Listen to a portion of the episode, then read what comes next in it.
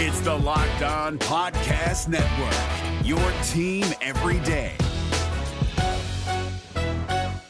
Jackson Gatlin here, host of the Monday edition Locked On NBA podcast. Every Monday, I cover the three biggest stories in the NBA with the local experts from Locked On. It's an awesome recap of the weekend of the NBA and a look at what's ahead. Mark your calendars on Monday to join me for Locked On NBA podcast, available on YouTube and wherever you get your podcasts.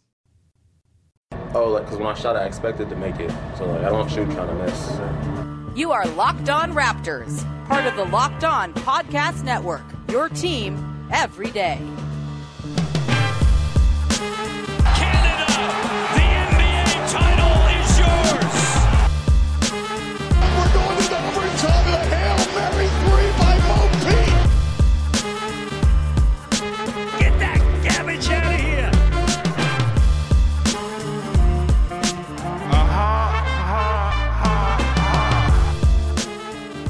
Hey, what's going on? Welcome to episode number 857 of Locked On Raptors for Monday, January the 4th, 2021. I'm your host, Sean Woodley of RaptorsHQ.com. You can find me on Twitter as always, at WoodleySean. You can find the show at Locked On Raptors as well as on all of your favorite podcast providers. So please subscribe to, rate, review, all that good stuff. It's very much appreciated and it takes literally next to no time at all. And it's free to do. It's a little gifty poo to give to me after the holiday season and help stroke my ego and all that good stuff. So thanks in advance for taking the time. All right. On today's show, uh, the Raptors are one and four. They beat the Knicks in a game that maybe was more depressing than their actual loss over the weekend on January the second. Didn't do a New Year's Day episode to talk about the Knicks game, so we'll wrap that into today's coverage along with the Pelicans' loss and. We're probably going to spend a lot of time talking about Pascal Siakam on this podcast. He is the big story of the team through the first part of the season, and he kind of is the person upon which the outlook of the team hinges. So we're going to dive deep into what's wrong with Pascal, ways to fix Pascal, and the confusing, befuddling nature of his early season struggles. And we'll also uh, dive into some other things we've noticed from the last couple of games before the Celtics game tonight. And joining me to do all of those things is our friend, the man with the lavender voice himself. It is Vivek Jacob. What's going on, pal? Nothing much, man. That's not going to get old anytime soon. I am looking to get my 2021 into gear because the days since Christmas all just seem to blend in, and Mm-hmm. especially with the weekend after New Year's Day, that really threw me off. So Yeah. this feels like the first productive day of the year. It's been a long time of me just kind of sitting on the couch, letting days run into days, playing a lot of video games. It's it's nice to have some semblance of like normal nor- normalcy back. Not that anything is normal right now; everything still sucks. But uh, like working on a Monday, pretty nice. I gotta say, it's a Yeah. nice little reprieve uh, from the two straight weeks of eating like a garbage clown. Um, by the way, speaking of eating, today's podcast is brought to you by Built Bar, who are our best friends over at BuiltBar.com. The promo code Locked On will get you 20% off your next order. We'll get to them a little bit more later on in the show. All right, Vivek, let's dive in here. The Raptors, of course, lost two games over the weekend. Sorry, again, I keep saying they lost two games. That Kni- Knicks game while it was a win, felt like a loss spiritually because it stunk to watch and was one of the more depressing games I've ever seen. Uh, the Pelicans game was a little bit better, a nice comeback late in the game, but they end up falling short in crunch time. And the overarching theme of those two games is Pascal Siakam. The Knicks game, because Siakam did not play and caused a lot of panic when it was ruled that he was going to miss a game for disciplinary reasons. And then, of course, the Pelicans game, Siakam fouls out for the second time in as many games that he has played and uh, looked very, very very not good for the most part. So, Vivek, I'm assuming Pascal is going to be a part of your biggest takeaways from these two games, but tell me, sir, what is your biggest takeaway from the last two games that we are now covering for the first time here on the show? The Raptors are looking more and more like a team that lost Kawhi Leonard and Marcus Gasol and Serge Ibaka and replaced them with Stanley Johnson, Aron Baynes, and Alex Len. I think that reality is starting to play out more and more. Mm-hmm. It's not as bad as it looks as well. Pascal Siakam should not be this bad. He is way, way, way below any type of expectations anyone would have for him. Mm-hmm. My hope at this point is just him going back to the player he was before the pandemic, right? I'm, I, I don't have a realistic expectation that he's going, going to be a number one guy and he's mm-hmm. that he's going to be a number one option. if he can just go back to being who he was before the bubble, that would be a sight for sore eyes right now. Because even just watching the games, right, you're, you're trying to cling on to the smallest of things. He has that one euro step against the Pelicans, and I'm like, okay, please let this get him going. and so little things like that, you're just hoping that eh, it, that it translates to something bigger. But that hasn't been the case yet, and again, the sample size is small. A lot of crazy things are happening. The Brooklyn Nets played their first two games. Everyone's like, "Wow, look at the Brooklyn Nets!" Now they've lost four out of five, and uh, you know the narrative is changing very quickly. We saw Steph Curry. People were, uh, you know, tarnishing his legacy after a few games, and then he goes ahead and drops 62 on Dame, and the world seems normal again. But you know, it's Twitter as well. You're saying Twitter might be a little overreactionary to a couple basketball games, uh, where the circumstances around said basketball games are unlike anything we've ever seen before. Unbelievable. I, I don't believe you whatsoever. Um, no, yeah, you're right. It, it, it's probably all too reactionary early on in the season here. It is early, but there are certainly some not so promising signs, vibes wise, from this Raptors team that are kind of carrying through. And that is kind of my overarching takeaway from the last two games is that this team just doesn't feel like it's enjoying itself at all. It feels pretty joyless. It feels like they're kind of just stuck in the mud. It feels like when you play a video game basketball, a video game basketball. That's just shows how much 2K I play. Uh, is that that's what I refer to it as. But like, you know, when you start out a new season in 2K and you maybe put it on a difficult difficulty to try to get yourself, you know, trained up to be better at the game and like the first three or four games as you figure out the ai of the other team you shoot like 30% from the field and lose by 25 every game and it just is like well i'm never going to get better at this. Eventually it does but it really does feel like the first five games of a new franchise mode uh, where you're testing out the difficulty for the raptors right now especially on offense where they're just not clicking whatsoever.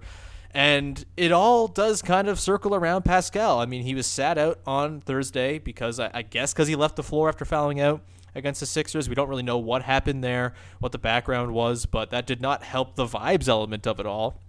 And then against the Pelicans, he fouls out once again.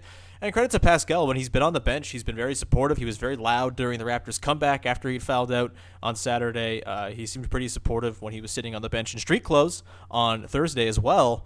But, you know, the, the way he's playing, it's kind of seeping into everything else. And you know, you mentioned that the Raptors lost Kawhi and Ibaka and Gasol, and you're starting to see the results of that. Like, yes, I sort of agree a little bit because that's just a lot of talent you've lost, and it's tough to replicate. But I don't think the team that was a 60 win team prorated last year becomes a lottery team by losing a couple of big men. What you're really seeing right now is the Raptors are missing their best scorer and second best player, and he's just completely MIA, and he is not playing anything close to what he's supposed to be. And when that happens to a team that's already offensively challenged, you're really, really going to struggle because there's just not a lot else, man. It's it's Kyle Lowry that you can trust. Fred has had some nice scoring games, but his playmaking remains a sore spot.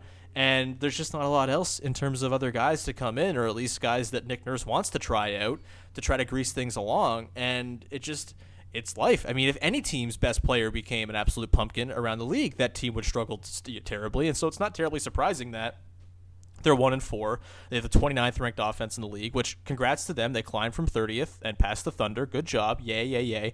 Um, but yeah, it's just Siakam looks so out of it right now.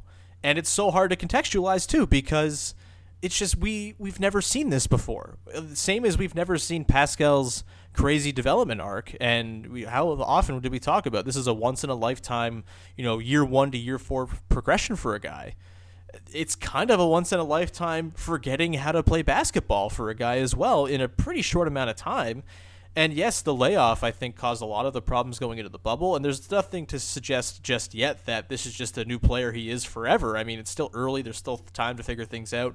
There, it's it's a very bizarre circumstance of the season. Everyone's kind of going through it right now. The Nuggets are like one and four too. It's not like it's just the Raptors who are performing below expectations, but it is really hard to sort of understand what's going on with Pascal and try to project forward because we just have kind of never seen something like this. Would you agree with that? And are you having a similar problem kind of reconciling in your brain like he should be a lot better than this, but maybe he's just not and maybe he is what we saw in the bubble and that's just the new version of Pascal? That seems unrealistic, but also the last five games and the bubble before that seemed like an unrealistic way for him to play too, considering what he had done the first three and a half years of his career.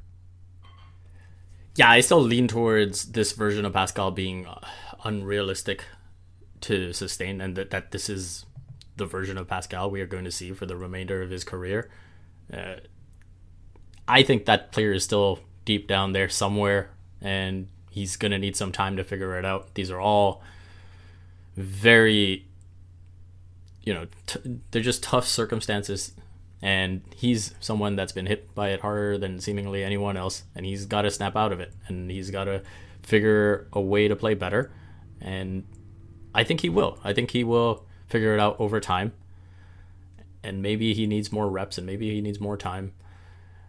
And I will probably lean towards the end of January to see where not only he is, but where the team is as a whole. Mm-hmm. And I was looking at the schedule, and the reason I say the end of January is because there's a stretch between Jan 18th and Jan 27th where it's nothing but tough games.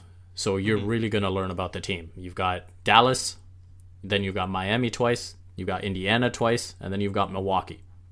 And at that point, you're going to be able to look at this team and say, okay, these are the problems that were kind of, you know, red flags at the start of the season. They're definitely red flags now. And so you look at the things like the offense, uh, the inability to get to the free throw line. Obviously, that was improved against the Pelicans, and they've got to maintain that mindset and that uh, aggressiveness to get to the rack there's been a little too much of you know just being a bit too three point happy. I think they've settled a bit too much. But with Pascal, you know, it, it it's it's weird because he came into this season saying all the things you wanted to hear in terms of him just being honest with himself and introspective and understanding that he not only didn't meet the expectations of everyone watching, but he didn't meet the expectations of himself, and mm-hmm. it seemed like he followed the right process. That he got, you know, he upgraded the team that was around him to take care of everything from a nutrition standpoint, a fitness standpoint, everything he could possibly do, he's done. And so now to not bear that fruit early on, you'd like to think it'll come across uh, at some point. Mm-hmm. Yeah, I, I, will continue on uh, diving into Pascal. He's worthy of two segments right now because it is kind of the fulcrum that's going to determine the direction of the season for the Raptors, frankly.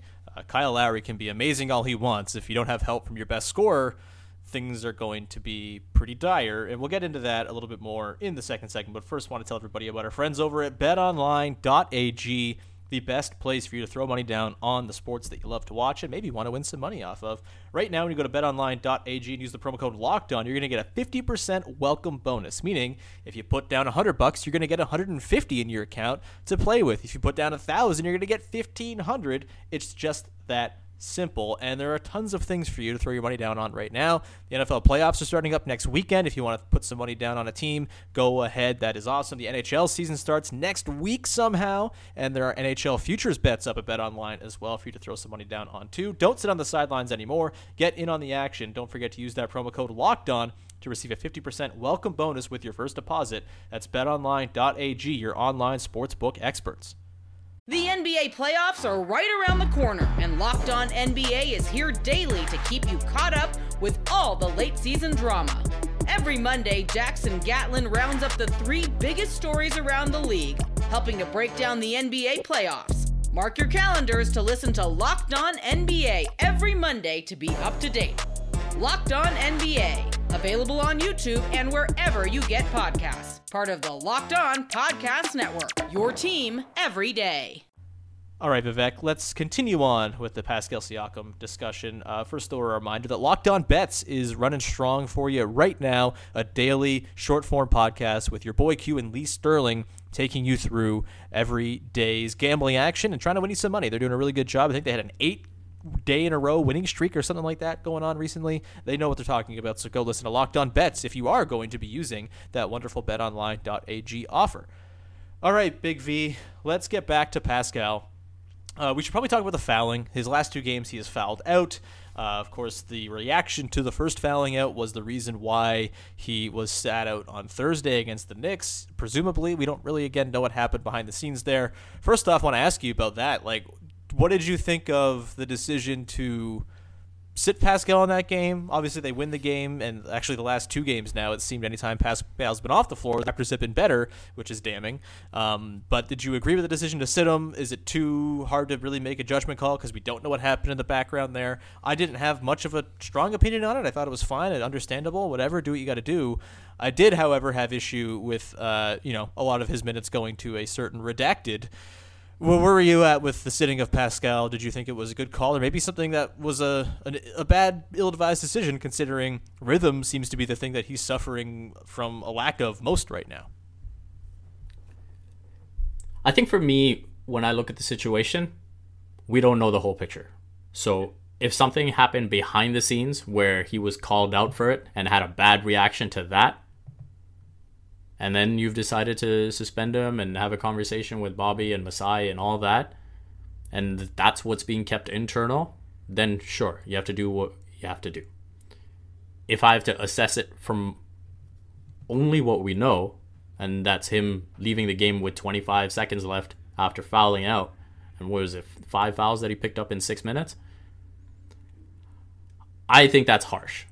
Mm-hmm. And if that's the only reason, then I don't really buy it because just by enforcing the suspension, you've made it a big deal. You come out and say, "Oh, you want to keep it internal and this and that." You've made it a big deal by suspending him. Guess what? If you just if if there was just a fine for whatever amount and you say, "Hey, you know, you you've had a conversation about it," everyone moves on. But by saying that he has to miss a game, that he's got to be in street clothes, this and that, I think you just blew it out of proportion for no reason. I, look at Nick Nurse. That you know, this is kind of his him his mo, and people are are maybe giving him a pass because he's won a championship, and there's this assumption that everything he does is the right call because he's been a hard ass before and it's paid off. But I don't know with this one. I look at it, there has to be some kind of precedent with Pascal too where where has he ever given an indication that he's this type of guy that isn't about the team? Yeah. And so for me, it's, you know, someone as hardworking. That's the other thing too, right? His struggles aren't to him being lazy or anything like that. At no point has anyone questioned his commitment. he's he almost works, trying too hard. yeah, exactly, right? So that from that standpoint, it, it's something I disagree with, um, and was unnecessary.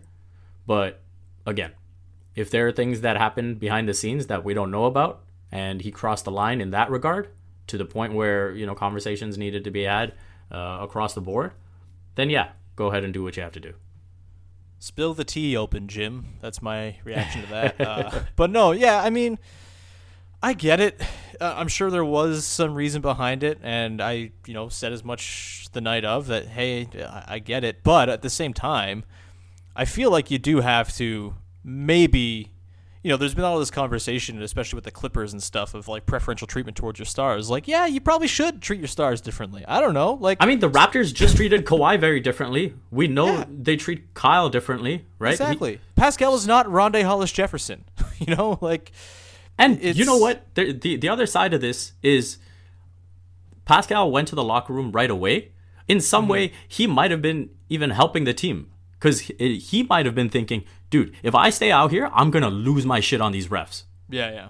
And then he picks up a technical or whatever it is and puts his team in, in a worse situation. So, yeah. If that was all there was to it, I think the suspension was way too harsh. Yeah, I will. We probably will never know, or maybe won't know until Doug Smith writes his next book uh, in 25 years, which I look forward to uh, with bated breath. But yeah, it's uh, it's a weird one, man, and it just it goes under the whole weird vibes of the entire start of the season for Siakam and how it's bled into the rest of the team. Uh, and we should probably talk about the fouls. You know, those two games he's fouled out of has been pretty. the The foul trouble has caused him to look quite passive on defense. I don't think it's some sort of underlying growing symptom of him being bad at defense because he has been great at times this year when he's not been saddled with foul trouble early on. You can blame the refs all you want, and the refs have been a big topic of conversation. I don't think a single game the Raptors have played has been decided by officials. Yes, the Pelicans shot a million free throws in the fourth quarter of the game, but the Raptors still outscored the Pelicans in that quarter, and they, you know, are clearly fouling. like it's like you have to not foul. Uh, you know, Nurse has been extremely ref screamy so far this season. First of all, keep your damn mask on, Nick. What's the point if you're going to just be like ejecting spittle onto the scores table every five seconds? But, you know, I, I think the fouling thing is certainly an issue. I have a far bigger issue with with Siakam's fouling than I do the official the officiating. Let's say let's just say that. Um, do you think it's something to be concerned about? I think it's worth noting that last year this was basically a mirror talking point that we had because he had fouled out of the two of the first six games, and it was like, oh no, what are the Raptors going to do if their best scorer is fouling out all the time? Um, that resolved itself pretty quickly. I don't think he fouled out for the rest of the season or the playoffs, so I'm not too worried there. But I don't know. Is it like a, a symptom of something else with him going on? Do you think, or is it just two random games where he's picked up a lot of fouls and you think it'll curb itself? Yeah, I think I'm not as concerned because of the fact that this is something that happened last year and he got through it just fine. He doesn't have a history of being someone that gets in foul trouble consistently. So this might just be a rough stretch and everything is just rough for Pascal right now. The one thing with the free throws, I think he's trying a little too hard to draw fouls now. And even when he had when he, even when he spoke to the media after the game and Grange asked him, you know, about getting to the line, the fact that he's only got there six times on the season and Boucher's Boucher beat that in one game. And Siakam just said, I don't know. I don't know. And he talked about, you know, he's watching these other games and he's seeing what's getting called fouls and how other people are getting to the line. And he feels like he's not getting the respect he deserves. I think at the end of the day, he needs to go back to being the player he was before the pandemic to get that level of respect. And don't worry so much about getting the call. Just focus on finishing uh, mm-hmm. at the rim. Just focus on making the shot. And I think then the other stuff will come. If you focus on drawing the foul, if that's all you're searching for, then you're going to be a lot more disappointed uh, than you are uh, with actually making the shot. Yeah, I mean, the process with him on that end is just it's not there, right? Like how can you expect to go to the line a bunch when you're settling for threes or you're looking for little rinky dink dump off passes when you get close to the basket to Aron Baynes more often than not, who usually will punch the ball out of bounds because he can't catch a ball right now. Um, you know, just take, go up with it, dude. You're Pascal Siakam. You are you were at one point like one of the best close to the rim scorers in the NBA. Mm-hmm. There's no reason you can't get back to that. And if you start doing that, you probably will be rewarded. And I think there were a couple of positive signs before he fouled out in the fourth quarter against the Pelicans. I think in the third there were a couple of really encouraging possessions where he had one like really strong drive where he kind of shouldered off a, a defender and put up like a ten footer, and it was cash, and it's just like oh okay I haven't seen that from him before because usually he'd just like do the spin into nowhere and he doesn't have a counter for that. But that was like a very tangible, real counter to shrug a defender and and score and use his mid range, which he seems a little bit more comfortable with. And then I would love for that move was great too. I, I just want to say I would love for that mid range pull up to be sort of his go to in late clock scenarios. Yeah, I think yeah. that's that's pretty much unguardable at yeah. his size. mm-hmm. And then, you know, the other Eurostep move you mentioned earlier, that was really encouraging too. And if he does that stuff over and over again, he will start getting the calls. It's just a matter of just playing like Pascal Siakam. And, and look, I think the Raptors can do a better job of putting him into positions to succeed. I think him with the ball in his hands going straight downhill, and it seemed like he started to realize this against New Orleans before he fouled out. And I'm disappointed he fouled out because I thought there was potential for a pretty nice crunch time from him because of the sort of emboldened nature to his drives that seemed to be kind of building in the second half where he just looked a lot more confident and realized, "Oh yeah, no one can guard me. I'm like I score against the Pelicans at will most of the time I play them. I'm just going to score." And credit to the Pelicans, their defense is a lot better, but even then when Pascal decided to actually play like himself, they couldn't really do anything to, uh, about it. So like that's the big problem so far in these first 5 games is every game has kind of had its little moments where it's like, oh, that's the real Pascal. That's that's it right there. The Sixers game was bad, but the rest, it's like, you know, he had eight assists in the second game of the season. He looked really good in the start of the season in the first game against God, I can't even remember who, New Orleans as well, 26 and 6 and he looked pretty steady and the playmaking was nice and it's kind of tailed off every game since then, but every game has featured those little moments where it's like if he can just find himself doing that, it should be okay. And I'm willing to give him more time. I don't think it's like, okay, press the panic button. He's, you know, going to be an albatross contract or anything like that just yet. Like you said, I think the end of January is probably a good time to kind of reevaluate how everything is and maybe then recalibrate your expectations, not only for Pascal, but for the team, depending on how he responds in the coming weeks here. But, you know, it's it's tough to get 2 2 down because every little flash, like you've mentioned, you want to grab onto it and say, now that's the real Pascal. He's back he just hasn't strung it together at all. And it's pretty dif- difficult to string anything together when you're fouling out two games in a row. So here's hoping against the Celtics he can kind of figure that part of his game out because there's just there's not much ceiling for this team or floor for this team if Pascal is going to be the player he's been through five games. They just don't have enough offense. And that kind of leads me into what I want to close out the show with, which is other stuff from the last couple games the bench, the centers, and the uh, resistance to using Malachi Flynn, and now Matt Thomas, who seems to be in the doghouse too. We're going to get to that in just a second, but first, I want to tell everybody about Built Bar, which is the best tasting protein bar on the planet. And right now, it's a pretty good time to get into the Built Bars because you may be trying to wean yourself off of Christmas chocolate and sweets and candy and cured meats. I know I certainly am. And a Built Bar will kind of trick me into thinking I'm eating something unhealthy when it's actually healthy. They have 18 wonderful flavors for you to try out, including my faves, orange and toffee almond. They're covered in 100% chocolate. They're soft and easy to chew, and they're great for the health conscious person. You can lose or maintain weight while indulging in a delicious treat. Bars are low calorie, low sugar, high protein, high fiber, great for keto diets as well, but they taste like regular candy bars, which is awesome. And right now, you go to builtbar.com, use the promo code Locked On. You're going to get 20% off of your next order. That is the promo code Locked On for 20% off at builtbar.com. We're driven by the search for better, but when it comes to hiring, the best way to search for a candidate isn't to search at all. Don't search, match with Indeed. 93% of employers agree Indeed delivers the highest quality matches compared to other job sites, according to a recent Indeed survey. And listeners of this show will get a $75 sponsored job credit to get your jobs more visibility at Indeed.com slash podcast. Just go to Indeed.com slash podcast right now and support our show by saying you heard about Indeed on this podcast. Indeed.com slash podcast. Terms and conditions apply. Need to hire? You need Indeed. All right, so we'll get into the other observations, non Siakam division, in just a sec. But a reminder that on tomorrow's podcast, we'll be talking about the Raptors Celtics game. Should be quite interesting. A injured and kind of thin Celtics team up against the Raptors, who have been, well, the Raptors so far this season. Boston's on a back to back. We will cover that game in depth for you tomorrow. But Big V, let's continue to look at the last two games over the holiday weekend and dive into some of the other non Siakam related observations we had. I want to first ask you about the centers because that's been a pretty sore spot. Aron Baynes has looked very out of sorts on both ends of the floor.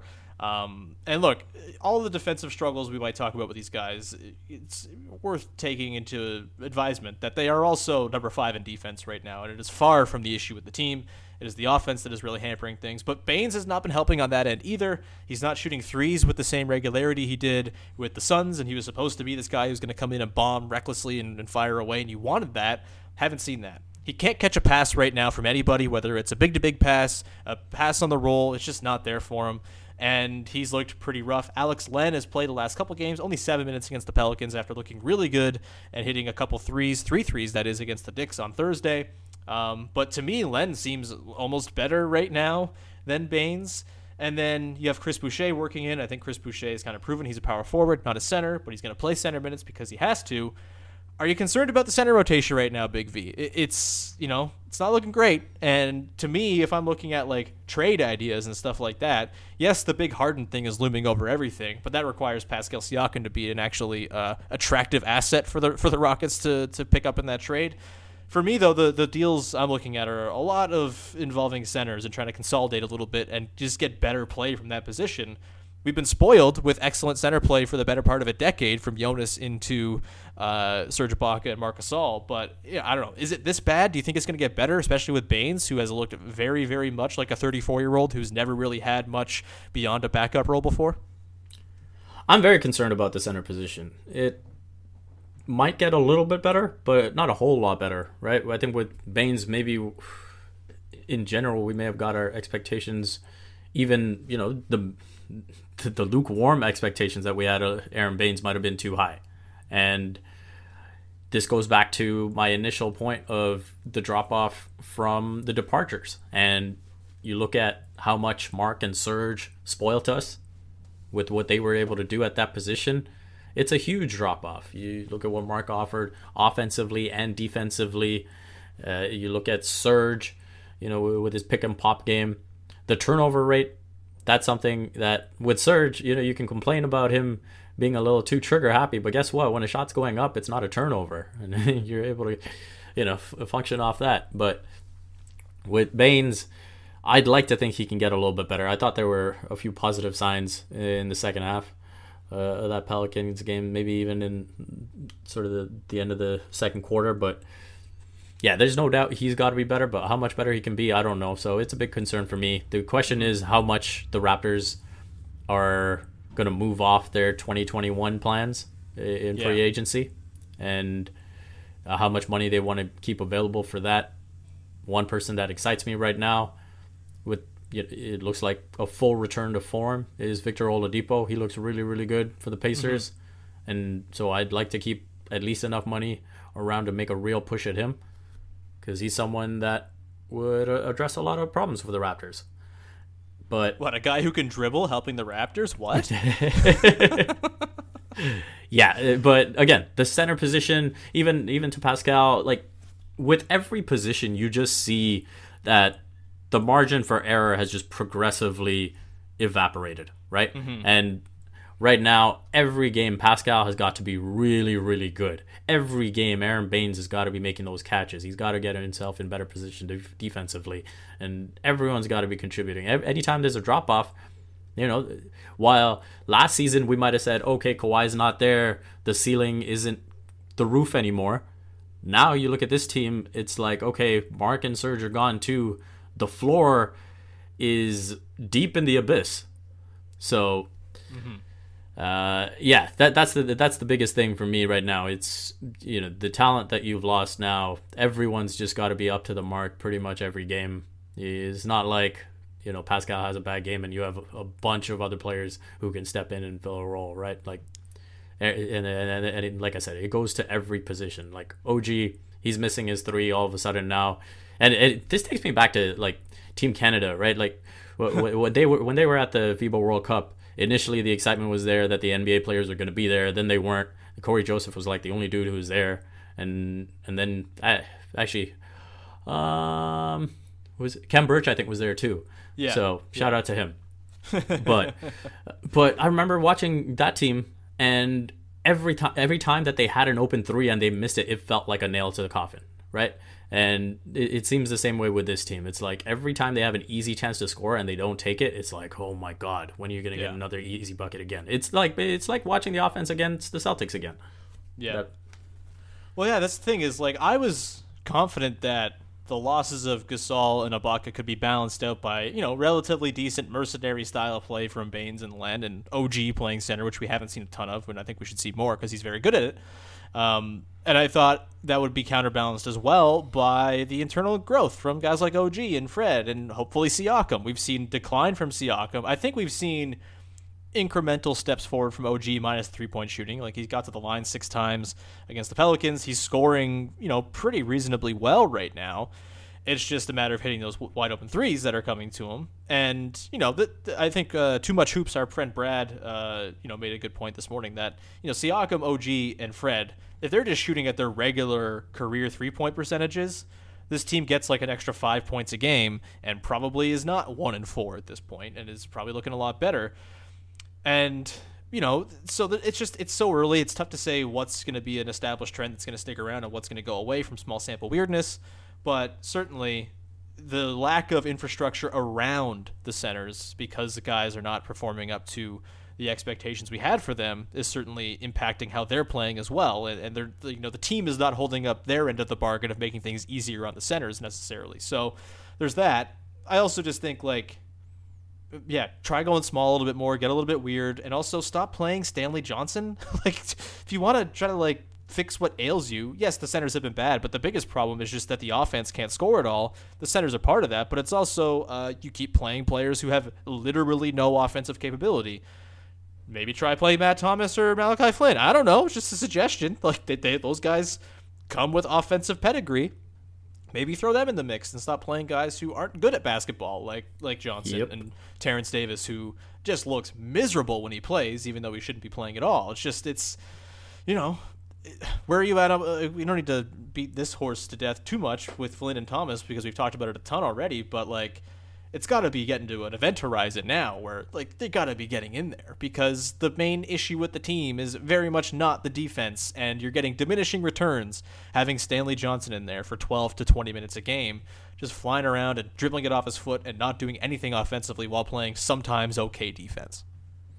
Yeah, see, you can kind of understand when a rookie's not playing if the team is winning at an extremely high level, right? Yeah. When when Fred VanVleet took so long to come along with the Raptors and was biding his time with the 905, then slowly got his opportunities, there was not only depth at the point guard position, because at the time you had Kyle Lowry and Delon Wright and Cory Joseph, but they were also winning at a high level.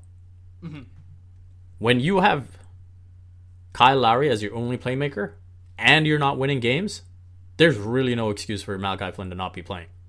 And the way things have gone so far, I don't expect him to play against Boston because that seems to be the way Nick Nurse is leading. It's you know, you, the only time we've seen him is at the end of the ball game against the Knicks when it was a blowout situation.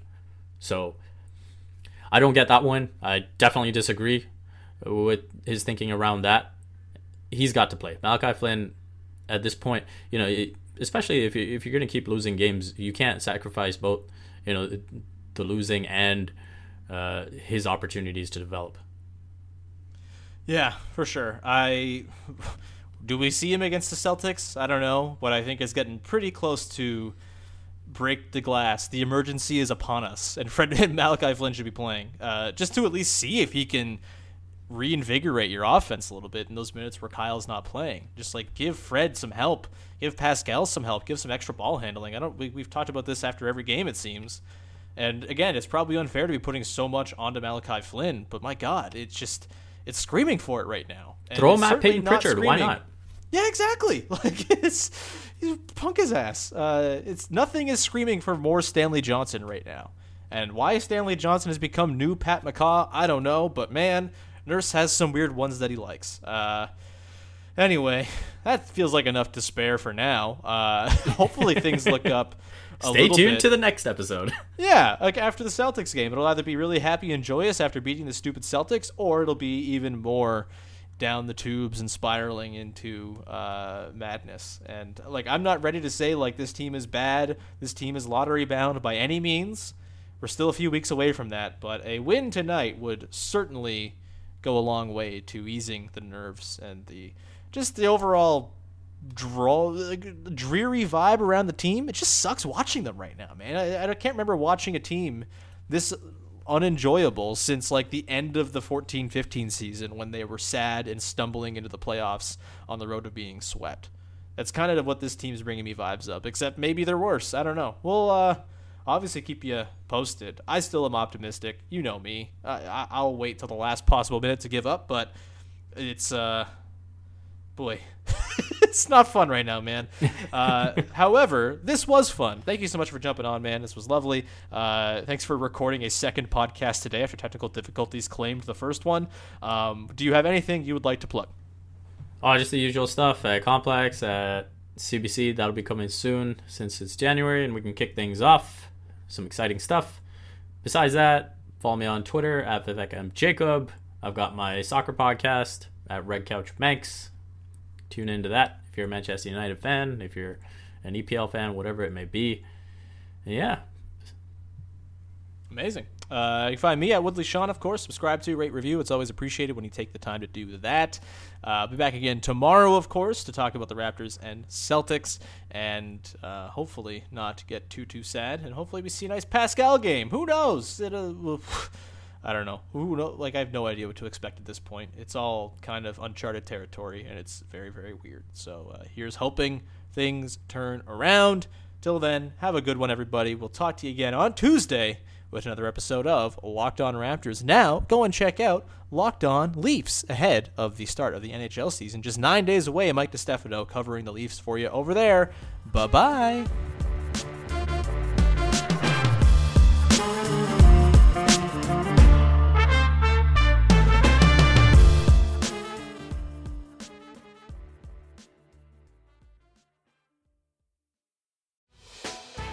Hey, Prime members, you can listen to this Locked On podcast ad free on Amazon Music. Download the Amazon Music app today.